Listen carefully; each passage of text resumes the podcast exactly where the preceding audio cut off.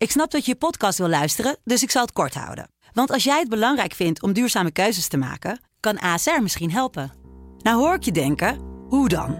Nou, bijvoorbeeld bij het duurzaam herstellen van schade. Of de premies die we beleggen volgens ons duurzaam beleggingsbeleid. Dat bepaalt waar we wel en juist niet in investeren. Wil je meer weten over welke duurzame keuzes ASR maakt? Ga dan naar asr.nl slash duurzame keuzes. ASR doet het. Zo, dan kan je nu lekker naar je podcast luisteren.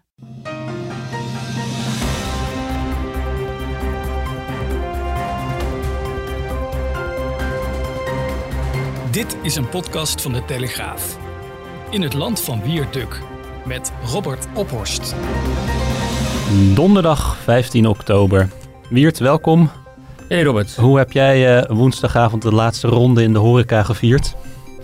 Nou, niet, omdat uh, ik heb naar voetbal gekeken. En vandaag had ik ook heel graag de voetbalpodcast gedaan. Want uh, tot ons grote plezier speelde Oranje echt uh, best een hele goede wedstrijd. En vooral het uh, grootste talent van de laatste jaren, Frenkie de Jong, was fantastisch. Maar voetbal en horeca gaan vaak goed samen hoor. Ja, maar ik, ik, ik, thuis in dit geval.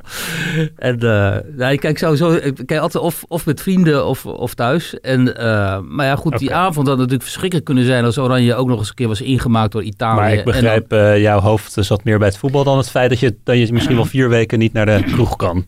Nee, wat ik probeer te zeggen is dat die ellende van die uh, aankondiging van die lockdown enigszins werd gecompenseerd door anderhalf uur gewoon echt wel goed voetbal ja. van het Nederlands elftal.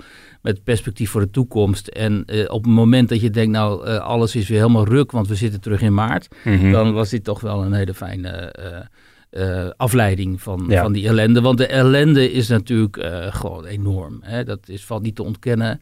Um, dat we weer helemaal terug zijn eigenlijk naar, bij het begin. Dus dat al die inspanningen van de afgelopen maanden in de ogen van heel veel mensen voor niks zullen zijn geweest. En vooral voor jongeren. Ik heb mijn eigen omgeving echt van jongeren krijgen zo vaak de schuld uh, en studenten en zo. Maar ik heb echt in mijn eigen omgeving uh, gezien, mijn dochter die studeert en die woont in een studentenhuis gezien hoeveel inspanningen zij zich uh, getroost hebben om dat virus buiten de deur te houden. Ze zijn vanaf het moment dat toen in maart, april werd aangekondigd, je moet afstand houden en zo, hebben ze dat gedaan. Dus ze zijn niet meer bij die vereniging, verenigingsbijeenkomsten geweest. Het, het huis heeft gewoon goed afstand gehouden ja. en zo. Maar ja, het is natuurlijk onvermijdelijk dat binnen die studentenhuizen uiteindelijk toch ook uh, besmettingen plaatsvinden. Ja, nou zagen we ook uh, beelden van, uh, vanuit de, het centrum van Den Haag woensdagavond. Een gigantische feesttent midden in de stad. En dat waren volgens mij ook niet studenten die daar. nee, ik denk niet dat dat nou in de eerste plaats studenten zijn geweest. Um, en dat is natuurlijk heel kwalijk, die, die, die, die beelden, notabene tegenover het Nederlandse parlement. Hè, waardoor ook weer hè, mijn collega of onze collega van de BBC en Holligan, die pikte dat ook op. Die ging daar onmiddellijk naartoe om daar uh, verslag van te doen, om te laten zien hoe totaal gestoord eigenlijk die Nederlanders uh, omgaan met deze crisis. En dan, wat ik wilde zeggen is, um, die, uh, natuurlijk zijn er onder de studenten ook, en vooral in de zomer natuurlijk, toen het allemaal wat losser werd, waarschijnlijk onverantwoordelijke contacten geweest en zo. Maar ja, goed, dat kun je ze...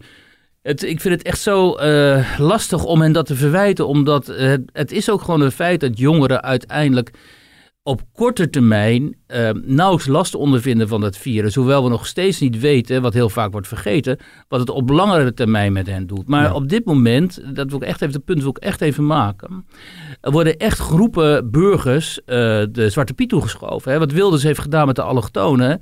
Dat uh, klopt ook voor geen meter. Um, want het is ten eerste is gewoon racistisch. En ten tweede uh, is het maar helemaal de vraag of alleen sociaal-culturele factoren die ongetwijfeld een rol zullen spelen, dat in het feit dat er vooral allochtone mannen op de IC's blijken te liggen, uh, zullen die ongetwijfeld meespelen. Maar het kan best zo zijn dat je ook te maken hebt met medisch-biologische aspecten. Bijvoorbeeld, uh, wat onder allochtonen een heel erg groot probleem is, is um, bij een grote meerderheid een gebrek aan vitamine D. En vitamine D is essentieel voor ons afweersysteem. En um, bij niet-westerse allochtonen is er vaak een groot gebrek aan, omdat zij een donkere huid hebben. Dan neem je minder snel vitamine D op, omdat ze eigenlijk, die huid is eigenlijk niet geschikt voor een klimaat als het onze, met zo weinig zon. Hè, want via zon gaat dat. En omdat veel allochtone vrouwen met name thuis zitten, of met hoofddoek naar buiten komen of volledig bedekt en dan gewoon geen vitamine D aanmaken. En toevallig mijn broer, ik zal maar even disclaimen hier, mijn broer die heeft daar uh, onderzoek naar gedaan. Ja, en die in zijn ziekenhuis komt hij zo ontzettend veel allochtonen tegen die vitamine D gebrek hebben en die niks kunnen, nul energie helemaal niks. En dan komen ze bij hem en dan stopt hij daar een flinke spuit van die uh, vitamine D in. Althans, hij behandelt ze vol, hè, volgens medische normen. Want mensen moeten nu niet gaan denken van dat ze advies krijgen hier. Maar dit zijn feiten. Hij behandelt ze dan en dan die mensen knappen ontzettend snel enorm op. Dus hij krijgt daar echt... Hè, uh, ladingen bedankbriefjes van u hebt ons leven gered en zo. Mijn vrouw die komt weer uit haar stoel, die heeft weer energie, die is niet meer zo vermoeid, is niet meer de hele tijd ziek en zo. En uit allerlei onderzoeken blijkt nu, dat heb ik goed in de gaten gehouden, uit allerlei onderzoeken blijkt nu de afgelopen maanden dat vitamine D een eh, deficiëntie, dus gebrek aan vitamine D, een hele belangrijke rol kan spelen bij het slechte verloop van COVID. Mhm. het is ook niet van niks dat zoveel donkere mensen in de Verenigde Staten een slachtoffer zijn hiervan. Dan kun je zeggen, ja, die zijn arm, die hebben slechte toegang tot gezondheidszorg. Zo klopt allemaal. Zal in Nederland ook zo zijn. Maar dit zou wel eens ook een heel belangrijk punt kunnen zijn. En als Wilders dan in één tweet zo die mensen gewoon hè, eigenlijk verantwoordelijk maakt uh, voor een soort overschot op de IC's, waardoor Henk en Ingrid in zijn taal uh, geen kankeroperatie meer kunnen krijgen of hartoperatie. Ja, dat is gewoon niet goed. Want dan um, ten eerste is dat geen, uh, geen goede omschrijving van de context. En ten tweede is het um, heel polariserend. Juist op een moment in een crisis als deze, waar je toch moet proberen om iedereen een beetje met uh, de neus dezelfde richting op te mhm. wijzen. Omdat, en dat is het volgende probleem waar we het over gaan hebben. Omdat het heel moeilijk is om te begrijpen wat nu precies de juiste richting is. Het is maar de vraag of uh, zo'n lockdown als nu uiteindelijk uh, dit probleem gaat oplossen. Of daarmee corona onder de knie gaan krijgen. Ja, maar goed, daar gaan we het zo meteen over hebben. We gaan van studenten naar allochtonen en weer, en, en weer terug. Um, nou, laten we maar even beginnen want we, met, met, met al die nieuwe maatregelen. Want er zijn weer een hoop nieuwe termen rijker ook. Blokjesverjaardagen, ja. de alcoholklok, routekaart. Ja, die blokjesverjaardag, worden daar kaasblokjes mee bedoeld? Nou nee, dat, wordt mee bedoeld dat je inderdaad in... Uh, nou ja, dat, dat, zul, dat zul je... Geweldig, hè? Ja, dat zul je weten dat je in kleine groepjes... hè, je nodigt dan twaalf mensen uit, verspreid over, uh, over een paar uur. En die kunnen dan in groepjes van twee uh, komen. Maar ik moest denken aan die befaamde foto... waarop je een Nederlands gezelschap totaal verveeld in een kring ziet zitten... Met, met inderdaad kaasblokjes en stengels en dat soort shit en zo.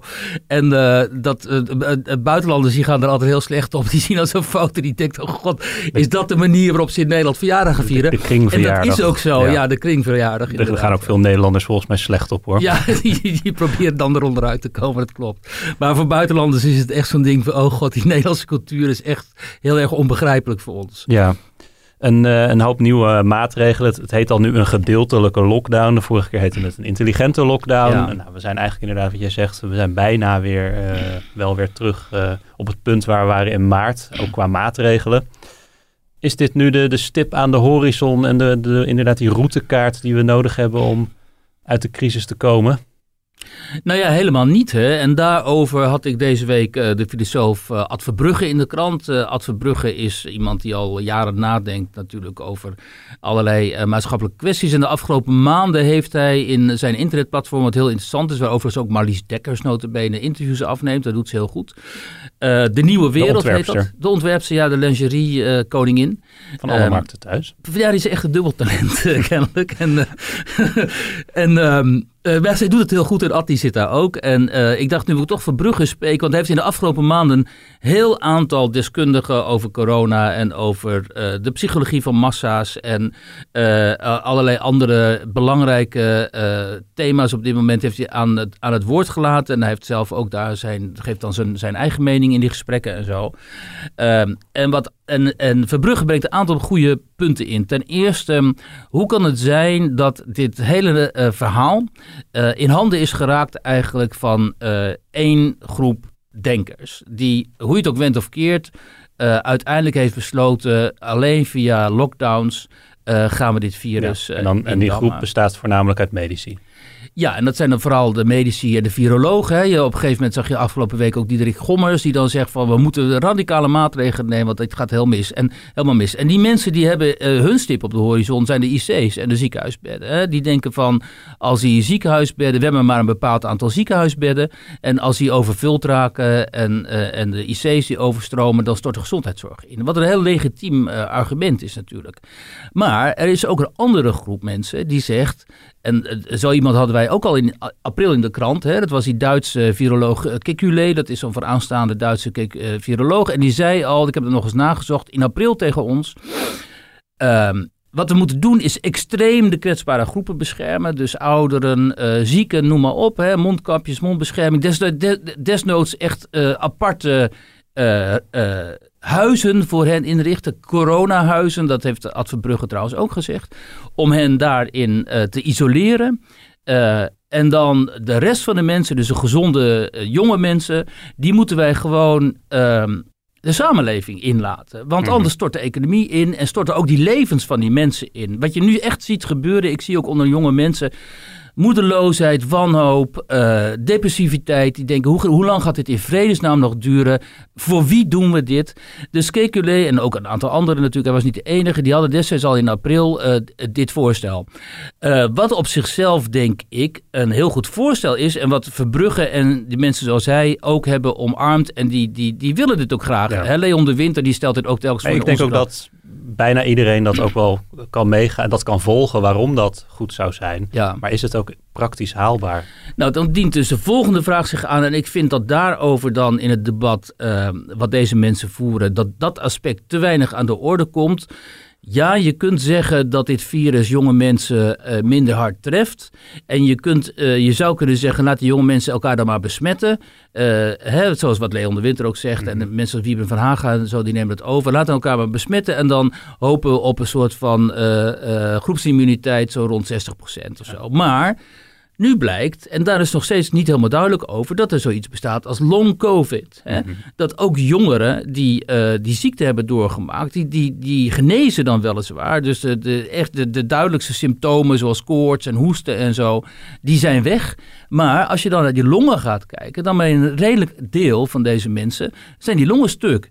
En dan ontstaat een soort situatie waarin ook jonge mensen uh, uh, gewoon op, op, lange termijn misschien wel beschadigd zijn. En nog even los van de vraag of er zo iets bestaat als immuun zijn voor het virus. Toch? Nou ja, die, ik, ik heb dat ook nog eens nagekeken vanochtend. Um, uh, ik, ik, las een Amerikaanse expert, die had ook een heel interessant interview hierover. En die zegt dat ja, het kan wel zijn dat die immuniteit dan korter duurt. Dat, dat kan zijn dat je nog een keer geraakt wordt door het virus of nog een keer ziek wordt. Maar dat zou in ieder geval, blijkt uit de literatuur uit de geschiedenis van ziektes... Um, minder ziek worden. Mhm. het is logisch dat als je eenmaal toch die ziekte hebt doorgemaakt, dat je dan de tweede keer als je ziek wordt, dat je dan toch een soort van uh, bescherming hebt opgebouwd. Maar dit ene punt, en ik, ik, ik zoek steeds en ik kijk en ik zeg, kijk, wie, wie zegt daar nu wat over? Wie kan daar met gezag iets over zeggen? Dat vind ik dat door mensen als Verbrugge en ook door Leon en anderen te zeer gebagatelliseerd wordt. Wij weten nu niet Precies, omdat het virus nieuw is, we kennen het nog niet goed. Uh, wat de lange termijn schade, gezondheidsschade ook is voor eventueel jongere mensen. En misschien wel voor kinderen die naar de scholen gaan. Hè, die nu elkaar besmetten, want heel veel scholen. Maar dat pleit er eigenlijk voor om inderdaad wel hele generieke, rigoureuze maatregelen te nemen die voor iedereen gelden. Ja, en dan komt het, ik lig daar trouwens wakker van. Hè? Als je bedenkt dat die kinderen op school elkaar ja, want massaal we hadden het hier uh, een, een, paar afleveringen geleden nog over. Toen had jij uitgebreid gesproken met ouders die uh, kwetsbaar zijn en van wie de kinderen wel naar school gaan en die komen dan terug thuis. En die ouders zijn bang dat zij uh, het virus meenemen. Ja. Um, Elke keer als ik mijn zoontje uh, zie, dan heb ik dus ook uh, de neiging natuurlijk om, uh, om te knuffelen en noem maar op en zo. En dan, dan, dan moet ik me dus beheersen. Dat is een volstrekt onnatuurlijke situatie natuurlijk. Hè? En je kunt op een gegeven moment zeggen, oké, okay, weet je wel, laat maar zitten. Ik ga gewoon normaal met hem om. Maar ja, je weet niet of je, of je je weet het gewoon niet. Nee. En, en, in dat, uh, wat nu nog een gedachte-experiment is, of in dat voorstel van uh, Verbrugge, zou jij dus als ouder in, in, een, in een speciaal, uh, speciaal huis gaan zitten waar jij je afzondert. En, ja, wie, gaat, en wie gaat dan voor jouw zoontje zorgen? Ja, ja. Want het is natuurlijk een hele dat zijn, rare situatie zou dat zijn. Even los van dat het misschien puur medisch gezien en uh, maatschappelijk gezien beter zou zijn, of althans. Ja, want je krijgt dan inderdaad een situatie waarin die jongeren en die studenten, hè, in de jongeren in de studentenleeftijd, of jongeren misschien tot 40 of zo. toch eigenlijk bijna niet mogelijk. Ook als we kijken naar. Ja, maar de vraag is: is dit dan wel mogelijk? Hè, kijk, want we staan tussen twee, twee enorme dilemma's. Want we kunnen nu wel zeggen: we gaan nu die lock, de halve lockdown in, semi-lockdown, hoe je het ook wil noemen. En we hopen dat over vier weken het aantal besmettingen Waarvan ook nog maar de vraag is wat voor type besmettingen dit zijn overigens. Mhm. Maar goed, dat in ieder geval de, de ziekenhuizen gevrijwaard zijn van een, van een, van een te grote toestroom. Um, nou, en dan gaan we terugkijken en dan gaan we kijken, wat heeft dit nu weer aangericht? Hoeveel horeca-ondernemers zijn er nu weer naar de kloten gegaan? Om het maar eens heel grof te zeggen, want zo zeggen zij het, zo voelen zij natuurlijk. Hoeveel uh, bedrijven staan onder water? Hoeveel existenties van mensen zijn naar de knoppen gegaan? Dus de, de, de, uh, kijk, en dan komt het aan op leiderschap. Hè? Dan komt het aan als de existentiële vraag voor ligt van... Gaan wij uh, dit doen in de wetenschap dat onze economie nog verder kapot gaat en nog meer mensen gewoon werkloos worden, hun ondernemingen verliezen uh, en financieel onderuit gaan? Of doen we dat niet en gaan we toch die Zweedse variant proberen, waarin we inderdaad die kwetsbaren hè, zoveel mogelijk proberen te beschermen? Ja besmettingen, eventuele doden op de koop toenemen, maar toch moeten proberen om die uh, economie op draaiend te houden. Ja, dan heb je dus leiders nodig die zeggen we gaan het zo doen. Die het, die het goed kunnen uitleggen. Ja. Ja, dat zegt Verbrugge ook. Hè. We zullen met het virus uh, moeten leren samenleven of helemaal moeten ophouden met leven. Nou, daar komt het wel een beetje nu dat op laatste, neer. Dat doe je natuurlijk een beetje als je in een, uh, in een lockdown gaat. Maar ja. um, nog even over die Zweden, want de Zweden gaan uit van een groot eh, verantwoordelijkheidsgevoel en een eigen verantwoordelijkheid van de mensen zelf. Ja. En nou heeft Rutte ook uh, in het Kamerdebat uh, deze week gezegd van ja, ik ben eigenlijk te veel uitgegaan van de verantwoordelijkheid van mensen zelf. En dat heeft niet gewerkt. En we hadden strenger moeten zijn of het misschien ook beter moeten uitleggen. Maar daar, op dat vlak hebben we gefaald. Ja, en dat is, kijk, Rutte krijgt natuurlijk heel veel kritiek. Uh, Hugo de Jonge meer trouwens. En bij Hugo, Hugo de Jonge is dat misschien wel terechter. Uh, maar hij heeft ge, gehandeld natuurlijk vanuit zijn overtuiging als liberaal. Ja, maar onze track record als bevolking, als het gaat om het nemen van de eigen verantwoordelijkheid in deze pandemie, is misschien niet al te best. Nou ja, dat is gebleken. Kijk, als liberaal heeft hij gedacht: ja, ik ga niet als overheid allerlei dingen, allerlei zaken opleggen aan mijn burgers. Dat, hè, wij gaan voor de verantwoordelijkheid van de eigen verantwoordelijkheid van de burgers. Dat is ons, uh, ons verhaal. Van, hè, vanuit de VVD. Dus dat heeft hij gewoon uh, op die manier heeft dat geprojecteerd op deze crisis. Maar ja, deze crisis uh, bleek hele andere vaardigheden en hele andere manieren van optreden toch kennelijk uh, te eisen dan deze uh, automatische politieke reflex. Ik heb ook al vaker gezegd, volgens mij hadden we vanaf het begin een crisismanager moeten aanstellen die alle verantwoordelijkheid kreeg op dit terrein. Um, uh, hè, van, misschien van buiten de politiek, misschien vanuit de strijdkrachten wel. Dus iemand met gezag die zou hebben gezegd, oké, okay, we zijn dit is een politieke besluit en ik ben hier de executive officer en we gaan dit zo uitvoeren. En iedereen die problemen daarmee heeft, die kan bij mij komen en dan ga ik jullie wel even vertellen uh, waarom dit noodzakelijk is. Dus, en, en Rutte en ook Hugo de Jonge op die persconferenties, die hebben natuurlijk ten ene male niet dit gezag. Ze stralen niet uit. Rutte heeft ook gezegd, ik wil dat niet. Hè. Ik wil dat type autoriteit niet uitstralen. Maar ja, dit is bijna, hè, dit, is, we zijn, dit, is zo, kijk, men, dit is een oorlog. Kijk, mensen zeggen natuurlijk, wat zit je dan weer alarmistisch te doen over te zeggen dat het een oorlog is. Maar hallo mensen, de economie gaat dus wel helemaal naar de knoppen. En dat gebeurt ook in oorlogstijd. Hè? Dus het is een beetje een oorlog zonder bommen. En daar hebben we dus wel mee te maken. En dan moet je inderdaad, dan heb je wel eh, iemand nodig die zegt... Nou ja, net wat ik zeg. We gaan het zo doen. En hebt u daar een probleem mee? Meld u zich maar bij mij of mijn mensen. En dan eh, gewoon dat, die autoriteit doorzetten. Wat ook. natuurlijk ook kan. En dat hebben wij. Uh, dat is een verhaal wat Martin Visser vorige week heeft gemaakt met economen. Door te zeggen: we blijven. Uh, alles financieren als overheid. Dus we, blijven alle leningen verstrekken en de noodfondsen. En we wachten gewoon net zo lang tot we met sneltests en vaccins ja. de samenleving weer open kunnen gooien. Maar we gaan niet bedrijven failliet laten gaan. We gaan niet mensen laten reorganiseren voor een werkelijkheid die er uh, straks misschien niet is. We gaan gewoon ja. terug naar het oude normaal. Ja, welkom to communism eh, dan. Hè? Ik heb dat in Rusland meegemaakt. Dan heb je dus, dat je dus zo'n staatseconomie. Ja, en dan kon nou ja, je, voor zolang het duurt dan. Ja, en dan vloog je voor drie, drie euro vloog je van Moskou met het vliegtuig naar uh, Vladivostok, uh, acht uur vliegen. En het kostte nou ja, een tientje of zo, ja. weet je wel. Dat was, allemaal dat was gewoon allemaal in handen van de staat, dus in de handen van jou, zeg maar. Hè? En, dus dan gaan we dus even naar zo'n type economie. alleen dat geld is natuurlijk dan allemaal Mickey Mouse geld, want dat drukken we dan bij of zo. Dus de gevolgen daarvan, de economische gevolgen daarvan, die zullen ook reusachtig zijn natuurlijk eh, op den duur. Hè. Ik las nu een interview met die mevrouw die vanuit de eh, Europese Commissie uh, verantwoordelijk is voor die steun. Um, en die zegt ook, ja, de hele wereld is eigenlijk gewoon één grote puinhoop op dit moment. En die heeft al iets van 3000 miljard of zo uit, uit mhm. zitten reiken. Dus we zitten sowieso al in een soort totale virtuele e economie zijn we terechtgekomen. En um, ja, de principiële vraag is natuurlijk Moest dit dan? Want uiteindelijk het aantal doden dat COVID tot nog toe in Nederland teweeg heeft gebracht, is schommeld rond de 10.000. En dat zijn geen desastreuze aantallen natuurlijk. Dus je geeft die, die, die critici van dit beleid, geef je ook telkens op basis van de cijfers munitie in handen. Die critici die zeggen, ja, het aantal doden is heel laag. Ehm, het argument dat jullie gebruiken, het aantal bedden is te laag, het aantal IC-bedden is te laag, dat is op te lossen. En uh, ga in de toekomst in godsnaam niet meer zo bezuinigen op die gezondheidszorg. Want nu blijkt wel dat die bezuinigingen op de gezondheidszorg er in Nederland toe hebben geleid, uh, dat we in zo'n situatie terecht zijn gekomen. Hè? Want um, ja, in Duitsland is het bijvoorbeeld heel anders. En dan zie je ook dat, het is nu al crisis trouwens, hè, maar Angela Merkel heeft al gewaarschuwd voor onheil. Nou, als een Duitse leider waarschuwt voor onheil, dan moet je echt zorgen gaan maken volgens mij. Dus, uh, maar je ziet dat daar de, de, de aantallen en de, de, de, de, de groei, eh, dat heeft hele andere proporties dan, uh, dan in Nederland. Dus daar, hebben ze toch anders en beter kunnen aanpakken. Um, wat ik heel raar vind is... Um, dat als je die beelden ziet van gisteravond op het plein in Den Haag, dan hoe moet je dat dan interpreteren? Zijn dat dan mensen die uh, denken we zijn aan het dansen op de vulkaan, want we gaan toch stuk? Dus laten we dan maar eh, gewoon eh, hè, met nog één keer helemaal nog één keer helemaal losgaan. En we zien wel waar het schip strandt. En dan zometeen zijn we dood, bij wijze van spreken. Of zijn dit toch mensen die zich niet bewust zijn van wat er gaande is. En die denken, ja, het zal allemaal wel. Ik geloof er mhm. niks van. Dit is een hoax. Hè? Mhm. Zoals Willem Engel en zo dan zeggen. En we worden bedrogen door onze overheden. Uh, mensen gaan gewoon lekker feesten, want er is niks aan de hand. Wat denk je? Ik denk het laatste.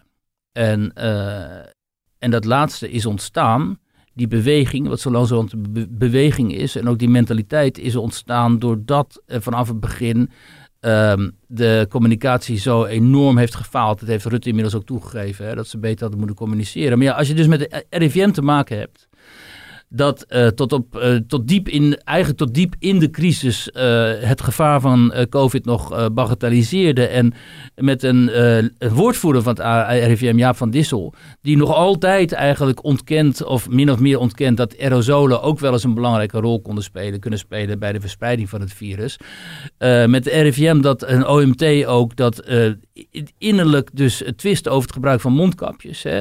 Terwijl inderdaad, we weten misschien niet goed wat mondkapjes nou precies voor effect hebben. Maar je, is er nou zo'n probleem om die dingen in een binnenruimte op te zetten waar slechte ventilatie heerst? Uh, wie weet bescherm je er anderen mee. Wat is het probleem? Hè? En dan krijg ik weer, ik zeg dat vaker op, op sociale media en zo. Dan krijg ik allemaal van die bedweters in mijn, in mijn tijdlijn die zeggen: Ja, maar die mondkapjes ze helpen niks. Je wordt er zelf ziek van. Er zijn zelfs kinderen in Duitsland die zijn gestorven doordat ze een mondkapje droegen en zo. En dan komen ze met een of andere larmoyante video van een, van een, een of andere hoaxer aanzetten.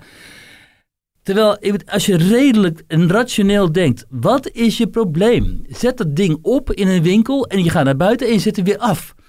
En waarom moet daar dan nog discussie over ontstaan? Maar in Nederland moet werkelijk over alles discussie ontstaan. En discussies die tot niks leiden, niet tot oplossingen, niet tot voorstellen, alleen maar uh, gezever om te zeveren. En dat is toch ook wel, hè, de buitenlanders die zijn zich op dit moment, eh, als je bijvoorbeeld die, die Ben Coates, die, die wij in juni in de krant hadden, die Brit die in, uh, bij Gouda woont.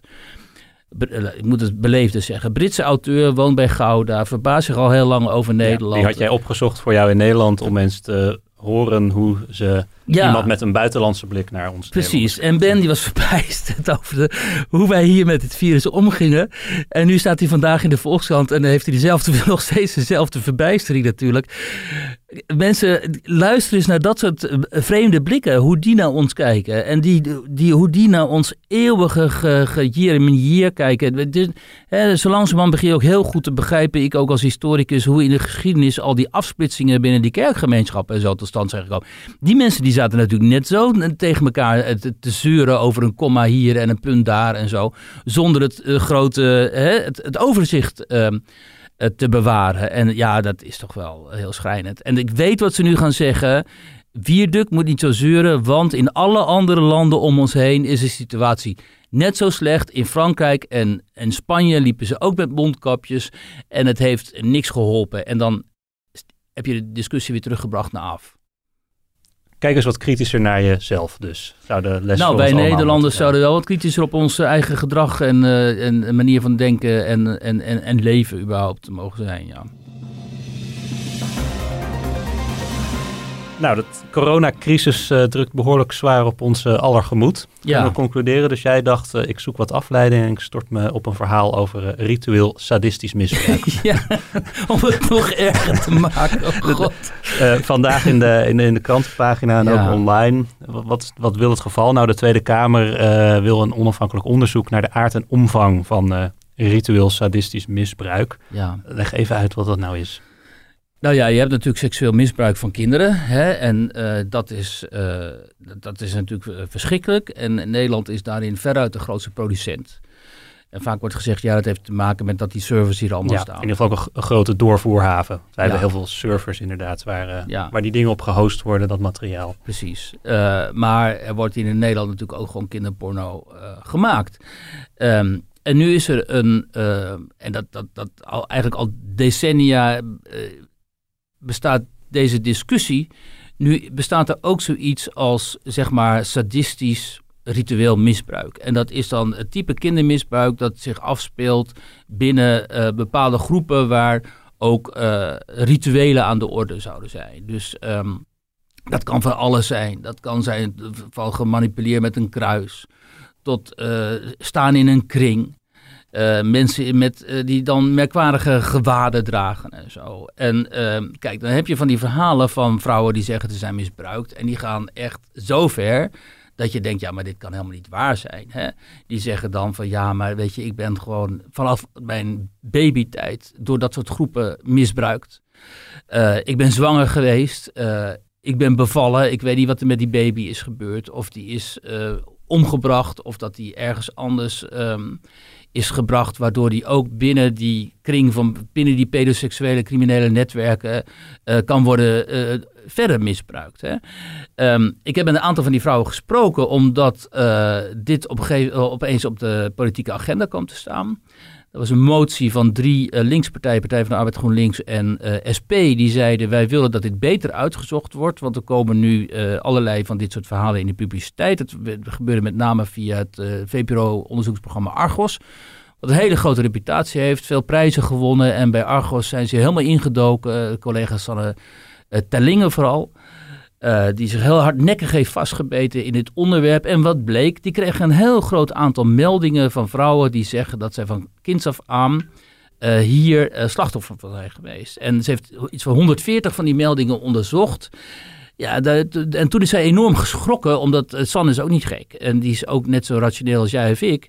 En die staat natuurlijk ook heel sceptisch aanvankelijk mhm. tegenover dit soort Het ging ook niet zozeer alleen om het aantal, maar ook over de overeenkomsten die tussen die. Waar zij vooral van schrok is, hè, en ze is uitgebreid inderdaad met die vrouwen gaan spreken, is over de overeenkomsten. Dus dat vrouwen die uh, elkaar helemaal niet kennen, die in verschillende delen van het land wonen, dat die dezelfde namen noemen van uh, locaties, uh, van daders ook. Uh, en zelfs type locaties beschrijven. Ja. En en dit heeft zij dus ook uh, verteld aan de, de politiek. En nu is het opmerkelijke dat um, die drie linkse partijen, die oppositiepartijen, die wilden dus dat hier een onafhankelijk onderzoek naar komt. Ik ga zo vertellen waarom ze dat willen dat het onafhankelijk is. Dus onafhankelijk wetenschappelijk onderzoek. En het interessante nu is dat de Kamer unaniem uh, voor die motie heeft uh, gekozen. Dus dat dat niet een speeltje is van de linkse oppositie, zeg maar, maar dat ook de coalitiepartijen VVD, CDA ja.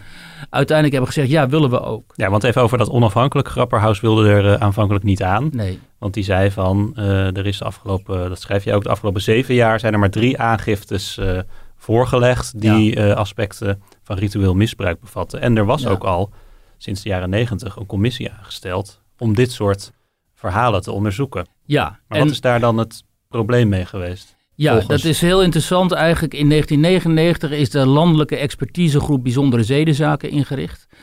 Uh, juist om te voorkomen dat er mensen zouden worden beschadigd op basis van uh, onterechte beschuldigingen. We hadden destijds van die hele grote zaken, hè, de Epe-incestzaak, de Polderkar-affaire. Ja, Jolanda uit Epe. Precies, die, ik heb het nog eens gezo in, uh, zitten kijken joh, in het archief.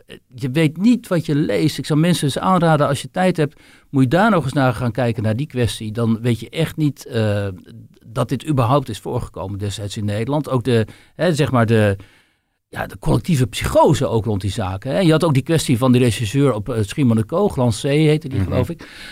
die was beschuldigd uh, ook van uh, Door zijn eigen dochter, dus eigen dochter bleek niks van te kloppen.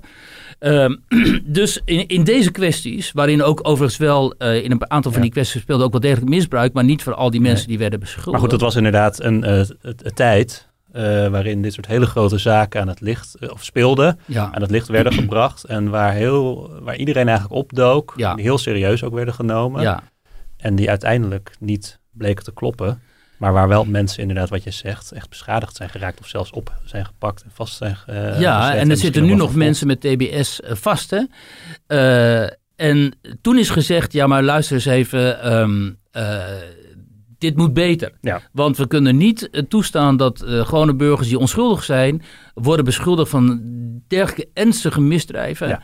Uh, en zo beschadigd te raken. Dus nu is die expertisegroep, dat zijn de klinische, klinische psychologen. Goeie zaak zou je zeggen. Ja, prima zaak natuurlijk. klinische psychologen en, en zedenregisseurs die is bij elkaar geroepen en gezegd: jullie gaan vanaf nu elk opsporingsonderzoek dat wij op dit gebied uh, krijgen, gaan jullie nachecken. En dan gaan jullie je licht erover laten schijnen. Je gaat advies geven. Uh, en op basis van dat advies wordt dan bekeken: gaan, gaan we hier nou een zaak van maken of niet? En nu blijkt dus de afgelopen 21 jaar, en dat is wel belangrijk, dat er eigenlijk nooit een geval van ritueel misbruik door deze groep serieus is genomen. En dat prominente leden van die groep zich in de media uh, hebben uitgelaten op een manier waarvan je denkt, uh, is dat nou wel zo verstandig? Bijvoorbeeld, uh, die zeggen, ja maar um, ritueel misbruik komt helemaal niet voor. Dat zit in de hoofden van die vrouwen. Dat zijn quasi verborgen herinneringen die ze dan in therapie zouden oprakelen. Terwijl ze voor die, voor die therapie hadden ze die herinneringen helemaal niet. Dus dat wordt in hun, in hun brein geplant door de therapeuten. En die therapeuten die sturen die mensen en uiteindelijk zeggen die slachtoffers, of die vrouwen dan, of mannen, wat, die, die mensen die zich slachtoffer noemen, die zeggen dan, Oh ja, ik ben verschrikkelijk misbruikt en daarom ben ik er zo vreselijk aan toe. En opeens herinner ik mij allemaal uh, uh, heftige episodes uit mijn, uit mijn peutertijd. Maar kan het niet zo zijn dat die commissie, omdat die de afgelopen twee decennia dat allemaal bekeken en onderzocht heeft en op basis van wat ze gezien hebben tot de conclusie zijn gekomen, dit bestaat niet? Ja, dat zou dus um, heel goed kunnen. Uh, maar dat zeggen zij niet. Want dan moet ik hen nageven. Ik heb natuurlijk uitgebreid uh, met hun woordvoerder gesproken, Robert Salome van de politie. En die zegt, die zegt: Wij doen er helemaal geen uitspraken over. Alleen als wij dit soort ernstige gevallen van misbruik voorgelegd krijgen, dan kijken wij waar is het bewijs. Ja, dus we kijken het per geval. Ja, en waar is het bewijs? Kijk, ik heb ook met een aantal van die uitgebreid, met een aantal van deze vrouwen gesproken. Er zijn maar een paar quotes in het verhaal mm. van mij terechtgekomen. Ik heb uren met die vrouwen gesproken. Nou, je weet niet wat je hoort. En het is heel onaangenaam om die verhalen te moeten horen. Je, je komt echt in een soort sfeer dat je denkt, wow, weet je, wat, wat, wat is dit? En, en als dit waar is, als dit klopt, waar hebben we dan in vredesnaam mee te maken? En die vrouwen zijn ook echt overtuigd hè, dat ze dit hebben mm-hmm. meegemaakt. Ze veranderen ook een beetje in... Ja. Uh, af en toe nemen ze bijna een andere persoonlijkheid aan. Een van die vrouwen wilde alleen in het Engels met mij praten over de, de, deze kwestie. Dus dat zijn hele merkwaardige, fascinerende uh, casussen. Alleen ik was er niet bij. Nee. En ze hebben geen beelden en ze hebben geen foto's. Alleen wat je kunt zeggen is, uh, in het, in het, op het dark web zijn die beelden er wel. Hè, die meneer van de gaykrant, die nu is uh, opgepakt, die keek naar die beelden. Je kijkt naar hurt porn. En hurt porn is baby's die gemarteld worden. Er is, uh, op de Filipijnen is een man opgepakt, uh, een tijd geleden, um, die dit soort video's maakte. En we zullen maar niet op de details ingaan. Dus het bestaat. Het, um, het, het komt voor, maar we weten dus niet, jij of ik kan niet zeggen als je met een van deze dames spreekt, of zij de waarheid spreken. Alleen, uh, en daarom is het goed uh, dat er nu dit LEBZ, dus die landelijke expertisegroep, enigszins in opspraak is geraakt. Omdat we niet weten of zij biased zijn, zoals, uh, zoals dat dan heet. Dus bevooroordeeld. bevooroordeeld. En wat is dan de bedoeling nu van dat onafhankelijk onderzoek? Wat op uh, dat die dus gaan onderzoeken. van de Tweede Kamer ja, komt? In die motie staat ook heel nadrukkelijk dat zo'n wetenschappelijk onderzoek uh, moet ook in de ogenschouw nemen. Dus de getuigenissen van deze vrouwen. Dus het zijn ook ongetwijfeld die vrouwen met wie ik gesproken heb. Of met die, die tientallen vrouwen met wie Sanne Terlingen gesproken heeft. En hun therapeuten. Want ik heb, ook, ik heb ook met therapeuten gesproken. En het interessante is dat die dus. Uh, er zijn dus in de psychologie zeg maar twee scholen. Je hebt die, scholen, die school die zegt, ja, dat is allemaal flauwekul, die verborgen herinneringen. Echt onzin. En je hebt een school die zegt, nee, wij hebben het hier te maken met vrouwen met dissociatieve uh, persoonlijkheidsstoornis, wat vroeger gewoon zeg maar de meervoudige persoonlijkheidsstoornis heette. Hè? Um, en die vrouwen die, hebben hun, uh, die zijn zo getraumatiseerd dat ze zeg maar, hun ervaringen hebben opgedeeld in hun persoonlijkheid hebben opgedeeld in compartimenten. Dus die beginnen op het moment dat ze slachtoffer zijn van dit type misbruik, gaan ze dissociëren. Dan, ja, dan schakelen ze zichzelf eigenlijk uit. Precies, dan schakelen ze zichzelf eigenlijk uit. En dan, als je dan in therapie met deze mensen bent, dan moet je bij hun kinddeel komen, zo heet dat dan, om dan die verhalen te kunnen, te kunnen horen. En sommige van die vrouwen zeggen ook, ja, ik heb wel zes of zeven verschillende persoonlijkheden en die probeer ik nu in therapie te integreren. En deze therapeuten die zeggen dan, en uh, je moet gewoon geloof hechten aan die, aan die verhalen van het kinddeel. Maar het interessante van die, die vertegenwoordigers binnen de LBZ, de, de, althans het, deel daarvan, van die leden, die zeggen, ja, dat is allemaal onzin. Die zeggen, kijk eens naar de uh, slachtoffers van de concentratiekampen. Die hebben soortgelijke, uh, verschrikkelijke en traumatiserende ervaringen meegemaakt. En die herinneren zich alles nog. Weliswaar willen ze vaak niet over praten. Maar als ze erover gaan praten, dan is het niet een verborgen herinnering. Ze hebben dat altijd bij zich gedragen. En ze hebben zich wel degelijk dat uh, herinnerd. Dus het zou er eigenlijk voor pleiten dat als je slachtoffer bent van dit soort verschrikkelijke praktijken, dat je juist je, die zaken zo goed herinnert, dat je er eigenlijk niet over wilt praten, omdat het te erg is om erover te praten. Maar niet dat je ze heel lang, decennia lang, je er niet bewust van bent ja. geweest. en dan opeens in therapie die herinneringen krijgt. Wat inderdaad natuurlijk wel een beetje omstreden uh, uh, manier van. Ja, ja, ik ga me daar niet over uitlaten. Ik weet dat niet. Nou ja, het is een feit dat het een omstreden therapievorm is. Ja, die toch wel wijd, uh, wijd uh, verbreid is en uh, wordt toegepast. En ja, dus die, en het wetenschappelijk onderzoek, ja, het is een beetje een Nederlandse oplossing, maar ik vind dit wel heel goed, omdat daar moet gewoon duidelijkheid over komen natuurlijk. Er moet duidelijkheid komen hoop je dan dat dat gaat lukken over wat nou eigenlijk de status van die verhalen van die vrouwen is. En uh, wat, type, wat voor type zorg ze eigenlijk moeten krijgen. Mhm. Want kijk, nu kun je zeggen, ja, ze moeten dus de zorg krijgen uh, uh, voor dat trauma. Maar je kunt ook zeggen, als het allemaal niet waar blijkt te zijn, dan moeten ze dus psychische zorg krijgen vanwege het feit dat ze dit soort verhalen vertellen.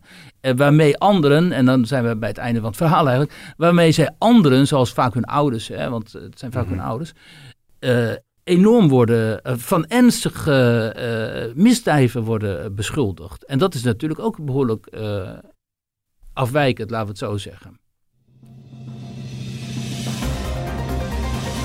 Laten we het hebben over wat onze buitenlandredactie in de krant het troebele Joe Biden en Oekraïne dossier noemt. Want dat blijft de Amerikaanse media bezighouden. Ja, dat moeten we dan denk ik even uitleggen, want het draait om de goed betaalde baan die Hunter Biden, en dat is de zoon van presidentskandidaat Joe Biden, in 2014 kreeg. Joe Biden was toen natuurlijk nog uh, vicepresident onder Obama en zijn zoon Hunter kreeg een directiefunctie bij een Oekraïns aardgasbedrijf, Burisma, ja. voor een uh, naar verluid maandsalaris van 50.000 dollar. Hij sprak de taal niet. Uh, hij had voor zover bekend helemaal geen verstand van de energiemarkt. dus de enige reden zou je zeggen dat hij die, dat die goed betaalde baan kreeg, was om invloed uit te oefenen op zijn, uh, op zijn vader. dat is sinds deze week weer helemaal terug op, de, op de agenda bij sommige, bij sommige mensen. Leg even uit wat er is gebeurd. Nou ja, er zou dus, hè, het is een beetje Watergate-achtig en James Bond-achtig. Er zou dus een harde schijf zijn opgedoken van een MacBook Pro. Um, die niet is opgehaald bij de reparatieshop. Uh, en die uiteindelijk in handen is gekomen van uh, de New York Post. Dus eigenlijk een beetje een schandaalblad van, uit het Amerikaans schandaalblad. Um, en die zou zijn aangeleverd via Steve Bannon, hè, de voormalige adviseur van, en eigenlijk de ideoloog achter het Trumpisme, zo kunnen we wel zeggen. En Rudy Giuliani, dus de advocaat van, van, van Trump, de voormalige burgemeester van New wat, York. Wat stond er nou op? En daar, en daar zouden dus, daar zouden, moeten we even onder, voor, onder tussen aanhalingstekens zetten. Daar zouden dus be, belastende e-mails opstaan over dat uh, Hunter Biden is gevraagd uh, door zijn Oekraïnse zakenpartners om zeg maar, de autoriteit van zijn vader, die destijds vicepresident was, in te schakelen om een goed woordje voor hen uh, te doen. En uh, om hen ook in contact te brengen met uh, Joe Biden. Uh, en, en overigens zouden daar ook allerlei belastende, nou ja, belastende, maar wel enigszins beschamende foto's ja. op staan over Hunter Biden die dan crack rookt en zich tijdens, een, tijdens seksuele daden. Nou is bekend dat hij een verleden heeft, heeft met, met drugsproblematiek en verslavingen, ja. zoals miljoenen andere Amerikanen trouwens. Maar... Ja, precies. Hij, is, hij kan dus niet van de middelen afblijven, blijkbaar. Maar kijk, Hunter Biden zelf die zegt ja, luister eens, ik was uh, corporate lawyer en, uh, en, ik werkte voor een van de meest gerenommeerde uh, firma's ter wereld. En het was niet zo raar dat ik daar gevraagd werd hè, door de Oekraïne in transitie om daar eens um, die mensen te leren bij het energiebedrijf hoe je van een misschien wel corrupt ex-Sovjet bedrijf een uh, een legaal westerse onderneming maakt. Dat is wat hij zegt. Maar goed, in die tijd, dat was in 2014 toen de Maidan-revolutie speelde. Toen hield ik mij als voormalig uh, correspondent in de Sovjet-Unie ook nogal met, uh, met Oekraïne bezig en met het conflict Oekraïne-Rusland. En toen vond ik het al heel erg opmerkelijk dat opeens daar die Hunter Biden opdook in de Oekraïne. Met een waanzinnig uh, hoge positie bij die energiereus, waarvoor hij 50.000 dollar, meen ik, of euro per maand incasseerde. Ja, en dat alleen dat feit al is natuurlijk ontzettend verdacht, omdat juist die groep rond Biden, Clinton en noem maar op zich destijds zo tegen Poetin keerde en tegen de oude president Janukovic van de Oekraïne, die een unie, een, een economische unie met uh, Rusland nastreefde. En uh, Clinton en zo, in de tijd dat ze Poetin met Hitler vergeleken, die wilden dat Oekraïne eigenlijk een soort van aansluiting bij het Westen vond, hè, via de Europese Unie dan en via de NAVO. En dan opeens zit die Hunter Biden daar. En dan denk je, oh, ze hebben dus kennelijk die Hunter Biden ook alvast naar voren geschoven. Als vooruitgeschoven pion. Dat zou iedereen denken, niet alleen ik. Um, uh, en nu zegt hij dus ook, ik heb nog even een interview met hem gekeken. Nu zegt hij ook dat het misschien toch niet zijn beste beslissing is geweest om destijds in te gaan op dit aanbod. Omdat hij natuurlijk in ieder geval de verdenking op zich laadde ermee dat zijn vader ook uh, andere dan politieke uh, belangen had in ja. Oekraïne. Nou heeft hij op, op die uh, al, dan, al dan niet authentieke e-mails en foto's van die, van die vermeende laptop heeft hij nu nog niet gereageerd, Hunter Biden. Maar het was wel zo dat op sociale media, Facebook en Twitter hebben het delen van dat verhaal van de New York Post aanvankelijk aan banden gelegd. Ja. Facebook wilde het eerst beter checken. En ja. Twitter stelde dat het in strijd was met de huisregels, omdat het afkomstig zou zijn van gehackt en dus gestolen ja. materiaal. Ja. Vind je daarvan? Nou, ten eerste vind ik dat ze zich daar helemaal niet mee hebben te bemoeien. En uh, ten tweede is het wel heel erg uh, ironisch dat zij dat ontzettend veel, ook gehackt materiaal over Trump en de zogenaamde Russia collusion en zo, hè, de samenzwering tussen de Trump Witte Huis en het Kremlin eigenlijk, dat dat allemaal maar op Facebook en Twitter kon worden ge geplemd. Terwijl achteraf bleek dat uh, minstens de helft, zo niet veel meer daarvan, gewoon helemaal niet klopte. Hè, ik herinner me ook op een gegeven moment uh, dat er die berichten kwamen over die golden shower van Trump, weet je nog, het in het hotel, het dossier. Nou, die was gewoon ingehuurd, die stiel, zo ongeveer om Trump, om iets over Trump te construeren. En daar hebben we toch ons maanden druk over zitten te maken, joh. En dat stond ook allemaal op die socials. Dus uh, dit is wel heel selectief natuurlijk. Doe het. Uh, en ze moeten niet, die grote big tech, maar goed, daar hebben we ook wel vaker over gehad. Die grote techbedrijven, die moeten niet gaan optreden als, uh, als sen sensors natuurlijk. Dat, dat, dat kan niet. Nee. Nou Hoewel dus... die ene tweet, dat heb ik ook moeten verdedigen op tv laatst. De ene tweet van Trump laatst over dat COVID dus helemaal niet gevaarlijk is. Mm. En dat hij COVID had overwonnen. En um, hè, dat het eigenlijk allemaal wel meeviel, zoiets. Die hebben ze toen wel verwijderd. En dat vond ik ook terecht, want daarmee brengt hij gewoon de volksgezondheid in gevaar. Dus dat, uh, ja. dat, dat ze die dus schrappen, dat vond ik op dat moment wel even een, een terechte beslissing. Ja. Nou is dit, uh, dit verhaal van de Post is scoren op de molen van het, uh, het team Trump en het kamp Trump. Terwijl team Biden dan zegt van ja, dit is allemaal ingestoken. Ja. Uh, zelfs uh, aangestuurd door Russische hackers weer. Dus ja. dit is, uh, moeten we allemaal niet geloven en serieus nemen. Gaat dit nou ook nog verschil maken in de verkiezingscampagne? Of is dit alleen maar weer in het licht van de, van de extreme polarisatie. Uh... Nou, dit komt, kijk, Trump die roept, roept al de hele tijd, hey, where's Hunter Biden? Ja. dan staat hij bij zo'n rally en dan zie je al die mensen daar en dan gaat hij weer, where's Hunter Biden? Ik vind dat ook wel mooi trouwens, want je ziet dan aan Joe Biden, het is misschien niet goed, maar hij reageert dan altijd heel erg fel. Maar hij reageert wel alsof, je ziet dan een vader die reageert. Ja, dat wel, ja. Want Joe Biden, hè, die familiegeschiedenis van de Bidens is natuurlijk wel heel... Uh, tragisch ook. Hè? En, uh, en ik geloof wel... Hij heeft zijn andere zoon verloren. Ja, hij heeft zijn zoon verloren, vrouw verloren. Vrouw verloren dus uh, uh, daar zit wel heel veel tragiek in die familie. En ik, ik, natuurlijk als vader neem je het natuurlijk op voor je zoon. En dan staat er Trump daar weer te brullen, where's Hunter? En dan al die mensen die dan weer staan te juichen en zo. Het is allemaal natuurlijk van een enorm beschamend uh, niveau zo langzamerhand. Maar ja, dat is waar die Amerikaanse politiek in terecht, terecht is gekomen. Uh, en um, uh, natuurlijk zal dat kamp van Trump dit gaan uitbuiten. En wat je ook wel heel goed ziet nu, vind ik, is dat uh, Trump uh, dag na dag na dag al die rallies afloopt en heel monter is en daar heel energiek zijn, zijn aanhang staat op te zwepen en zo. Terwijl je bij Joe Biden toch wel een soort van sleepiness ziet, hè, die over zijn campagne hangt ook. Dus ik vraag me af, al die polls, die peilingen op dit moment die uh, uh, Biden zo voorsprong geven. Ik vraag me af uh, waar die nou precies op berusten. Want wat ik zie, maar goed, het zal ook wel gefilterd zijn. Maar wat ik zie is dat Trump toch wel heel wat meer enthousiasme teweeg brengt, althans, bij zijn aanhang dan dat ehm, Biden dat doet. Maar ja, um, we hebben hier ook, uh, ik heb een paar weken geleden, meen ik, ook uh, een aantal Amerika-deskundigen aan het woord gelaten in de krant. En een van hen die zei, dat is wel zo, die, die, die, die, die fanbase van Trump is best wel hardcore, maar die wordt ook niet groter dan 45%. En uh, daarbuiten weet hij maar heel weinig mensen aan zich te binden. Dus dat, dat zou wel eens een probleem van Trump kunnen zijn. We gaan het zien over een paar weken. Wiert, nog even een, eh, tot slot een huishoudelijke mededeling. Want uh, mensen kunnen nog altijd stemmen om jou een prijs te bezorgen. Ja, nou ja. Wie wil ons, dat nou niet? ja, ons, ons. Deze podcast inderdaad, die kan, uh, is genomineerd voor de Dutch Podcast Awards. En mensen kunnen stemmen. Er is een jury en voor de helft wordt bepaald wie dan die prijs wint. Op basis van het aantal stemmen dat door de fans van de podcast is uitgebracht. En voor de helft door het oordeel van de jury. Uh, dus we moeten er gewoon voor zorgen dat we zoveel mogelijk mensen mobiliseren.